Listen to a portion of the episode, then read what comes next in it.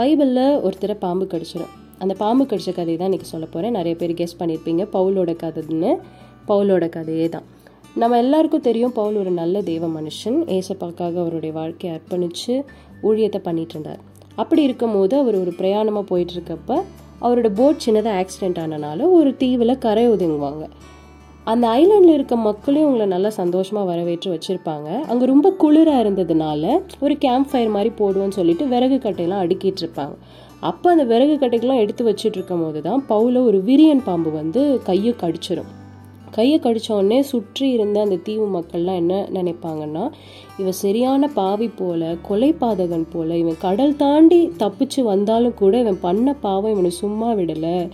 பின்னாடியே துரத்தி வந்து பனிஷ் பண்ணிடுச்சு பாரு அப்படின்ற மாதிரி பேசுவாங்க.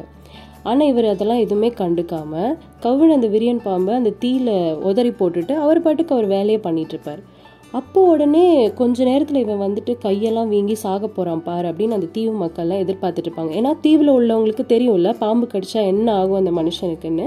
ஸோ அதனால் அதுவே இவருக்கும் நேரிடும்னு நினச்சி பார்த்துட்ருப்பாங்க இப்போ கை வீங்கி சாக தான் போகிறான்னு ஆனால் அவருக்கு ஒன்றுமே ஆகாது. அவர் பாட்டுக்கு நார்மலாக தான் இருப்பார். நேரம் ஆக ஆக ஒன்றும் ஆகாது அவருக்கு. அப்போ அந்த தீவு மக்கள்லாம் என்ன நினைப்பாங்கன்னா ஐயோ இவர் தேவ மனுஷன் போல் இருக்குது. இவருக்கு ஒன்றுமே ஆகலையே அப்படின்னு சொல்லிட்டு ரொம்ப ஆச்சரியப்படுவாங்க. இப்போ அடுத்த வீட்டில் ஒரு பிரச்சனை மேலே பிரச்சனை கஷ்டத்துக்கு மேலே கஷ்டம் வந்துட்டுருக்கு அப்படின்னா என்ன பாவம் பண்ணாங்களோ கடவுள் இவங்களை போட்டு இவ்வளோ தண்டிக்கிறாரு அப்படின்னு நம்ம பேசக்கூடாது. நம்ம வீட்டில் நடந்தால் என்ன பேசுவோம்?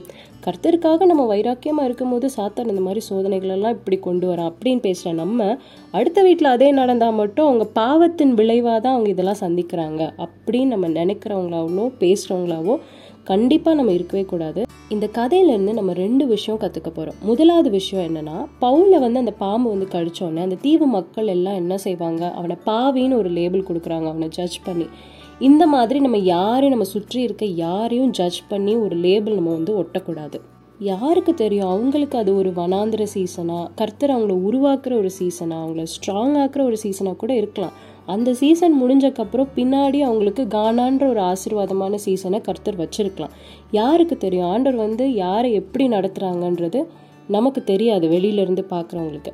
அதனால் வெளியிலேருந்து பார்த்துட்டு ஒரு பர்டிகுலர் ஒரு சுச்சுவேஷன் அவங்களுக்கு நடக்கிறத மட்டும் பார்த்துட்டு அவங்க பாவி தான் போகல அவங்க இப்படி தான் போகல அப்படின்ற ஒரு ராங் லேபிள்ஸை நம்ம அவங்க மேலே ஒட்ட கூடவே கூடாது. இதை சொல்லிட்டு எங்கள் அம்மா எனக்கு சின்ன வயசில் சொன்ன கதை ஒன்று ஞாபகம் வருது. இந்த கதையை நான் நிறைய பேர்கிட்ட எல்லா இடத்துலையும் சொல்லியிருக்கேன். கதைன்னு ஒன்று கேட்டாலே இதை தான் சொல்வேன் நான். உங்களை மட்டும் எதுக்கு நான் விட்டு வைக்கணும்? உங்ககிட்டயே சொல்கிறேன் கேளுங்க. ஒரு அப்பா இருப்பார் மூணு பசங்க இருப்பாங்க. அந்த மூணு பசங்களுக்கும் ஒரு பாடம் கற்றுக் கொடுக்கறதுக்காண்டி இந்த அப்பா ஒரு வேலை பண்ணுவார். மூத்த மகனை வந்துட்டு கூப்பிட்டு தூரமாக அவங்க இருக்கிற அவங்களுடைய இடத்துல ஒரு மரம் இருந்துச்சு. அந்த மரத்தை போய் பார்த்துட்டு வர சொல்வார். பார்த்துட்டு வந்து அது எப்படி இருக்குன்னு ரிப்போர்ட் பண்ண சொல்வார். போய் பார்த்துட்டு அந்த பையன் அப்பா அந்த மரம் என்னப்பா? காஞ்சு ஒரு இலையும் இல்லை ஒன்றும் இல்லைப்பா. அது வேஸ்ட்டு தான் போல வெட்டிடலாம் அப்படின்னு வந்து சொல்லுவான் சரி அவங்க அப்பா ஒன்றுமே சொல்ல மாட்டார். கொஞ்ச நாள் கழித்து ரெண்டாவது பையனை அனுப்பி அதே மரத்தை பார்த்துட்டு வர சொல்லுவார். பார்த்துட்டு வந்துட்டு அந்த பையன் சொல்லுவான் அப்பா அண்ணா சொன்ன மாதிரிலாம் இல்லைப்பா. அந்த மரத்தில் இலைலாம் இருக்குப்பா. நல்ல செழிப்பாக தான் இருக்குது ஆனால் என்ன? பழம் தான் அது கொடுக்காது போல. ஒரு பழம் ஒரு காய் கூட இல்லை பூ கூட பூக்கலை. இது கண்டிப்பாக பழம் பிடிக்கிற ஒரு மரம் கிடையாது போலப்பா. அதனால அது வேஸ்ட்டு தான் அப்படின்னு சொல்லுவான். அடுத்து கொஞ்ச நாள் கழிச்சு மூணாவது பையனை போய் அதே மரத்தை பார்த்துட்டு வரது சொல்வார். அப்பா வந்து சொல்லுவான் அப்பா ரெண்டு அண்ணாவும் சொன்னது பொய்ப்பா. அதில் அவ்வளோ பழம் இருக்குப்பா. பழமே பிடிக்காதுன்னு சொன்னாங்க. அவ்வளோ பழுத்து தொங்குது அந்த மரம். அது யூஸ்ஃபுல்லான ஒரு ட்ரீ தான் அப்படின்னு சொல்லி சொல்லுவான் இப்போ இந்த கதையிலேருந்து அவங்க அப்பா வந்து அந்த பசங்க கிட்ட என்ன சொல்வார் அப்படின்னா நீங்கள் மூணு பேர் பார்த்தது பொய் கிடையாது. மூணு பேர் பார்த்தது உண்மைதான். ஆனால் நீங்கள் வெவ்வேறு சூழ்நிலையில் பார்த்துருக்கீங்க. அந்த நீங்கள் பார்த்த ஒரு சூழ்நிலையில் அது எப்படி இருந்துச்சுன்றதை மட்டும் வச்சு அந்த மரமே இப்படிதான்னு நம்ம டிசைட் பண்ண முடியாது. வெவ்வேறு சீசனில் அது வெவ்வேறு மாதிரி இருக்கும். அதே போல தான் மனுஷங்களும் ஒவ்வொரு சூழ்நிலையில் நம்ம பார்க்கும்போது ஒவ்வொரு மாதிரி இருப்பாங்க. நீங்கள் பார்த்த ஒரு பர்டிகுலர் சூழ்நிலையை மட்டும் வச்சுட்டு இவங்க இப்படி தான் அவங்க அப்படிதான்ற ஒரு லேபிளை நம்ம மனுஷங்களுக்கு ஒட்டக்கூடாது அப்படின்னு வந்து சொல்லி கொடுப்பாரு. ரெண்டாவது விஷயம் அந்த பாம்பு கடிச்ச கதையிலேருந்து நம்ம என்ன கற்றுக்குறோம் அப்படின்னா முதல்ல பவுல் அவங்க என்ன சொல்லுவாங்க பாவின்னு சொல்லுவாங்க அந்த தீவு மக்கள் எல்லாம். அடுத்து வந்து பாம்பு கடிச்சு அவனுக்கு ஒன்றுமே ஆள் அப்படின்னு தேவ மனுஷன் போல அப்படின்னு அவனை பற்றி நல்ல விதமாக சொல்லுவாங்க ஆனால் இந்த ரெண்டு விதமாக மக்கள் பேசினப்பையும் பவுலுக்குள்ளே எந்த விதமான ஒரு அஜிடேஷனோ கலக்கமோ எந்த ஃபீலிங்குமே இல்லாமல் அவர் பாட்டுக்கு நியூட்ரலாக இருப்பார்.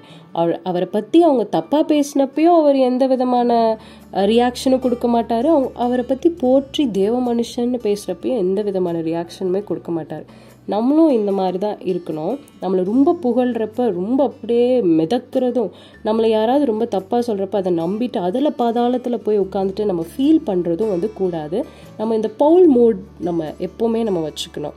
நீ என்னை புகழ்ந்தாலும் சரி இகழ்ந்தாலும் சரி அது எந்த விதத்துலையும் எனக்குள்ள ஒரு இம்பேக்ட் வந்து அது க்ரியேட் பண்ண போகிறதே இல்லை அப்படின்னு இருக்கிற அந்த ஒரு ஸ்டேட் நான் நினைக்கிறேன். ஸ்பிரிச்சுவல் மெச்சூரிட்டியில் அது ஒரு வேறு லெவல் மெச்சூரிட்டின்னு நான் நினைக்கிறேன். இதெல்லாம் நம்மளால் இப்போ பண்ண முடியல அப்படின்னாலும் அதை ஒரு கோலாக நம்ம முன்னாடி செட் பண்ணிவிட்டு when we work towards that கண்டிப்பாக அந்த கோலை நம்மளால் ரீச் பண்ண முடியும் through the grace of God அப்படின்றத நான் நம்புகிறேன் போன வாரம் உங்களுக்கு கதை சொல்லாதனால இந்த வாரம் சேர்த்து வச்சு ரெண்டு கதை சொல்லியிருக்கேன். இந்த ரெண்டு கதையும் உங்களுக்குள்ள ஒரு நல்ல தாக்கத்தை உண்டு பண்ணியிருக்கோம் நான் நம்புகிறேன் ஒன்று நான் ஜட்மெண்டல் ஆக போகிறோம் ரெண்டாவது என்னன்னா புகழ்ச்சியோ இகழ்ச்சியோ நம்மளை எந்த விதத்துலையும் பாதிக்காத அளவுக்கு ஒரு அசைக்க முடியாத ஒரு ஆளாக நம்ம கருத்தருக்குள்ளே வளர போகிறோம் நம்புவோம். கண்டிப்பாக நம்ம அந்த மாதிரி ஆகும் happy weekend and good vibes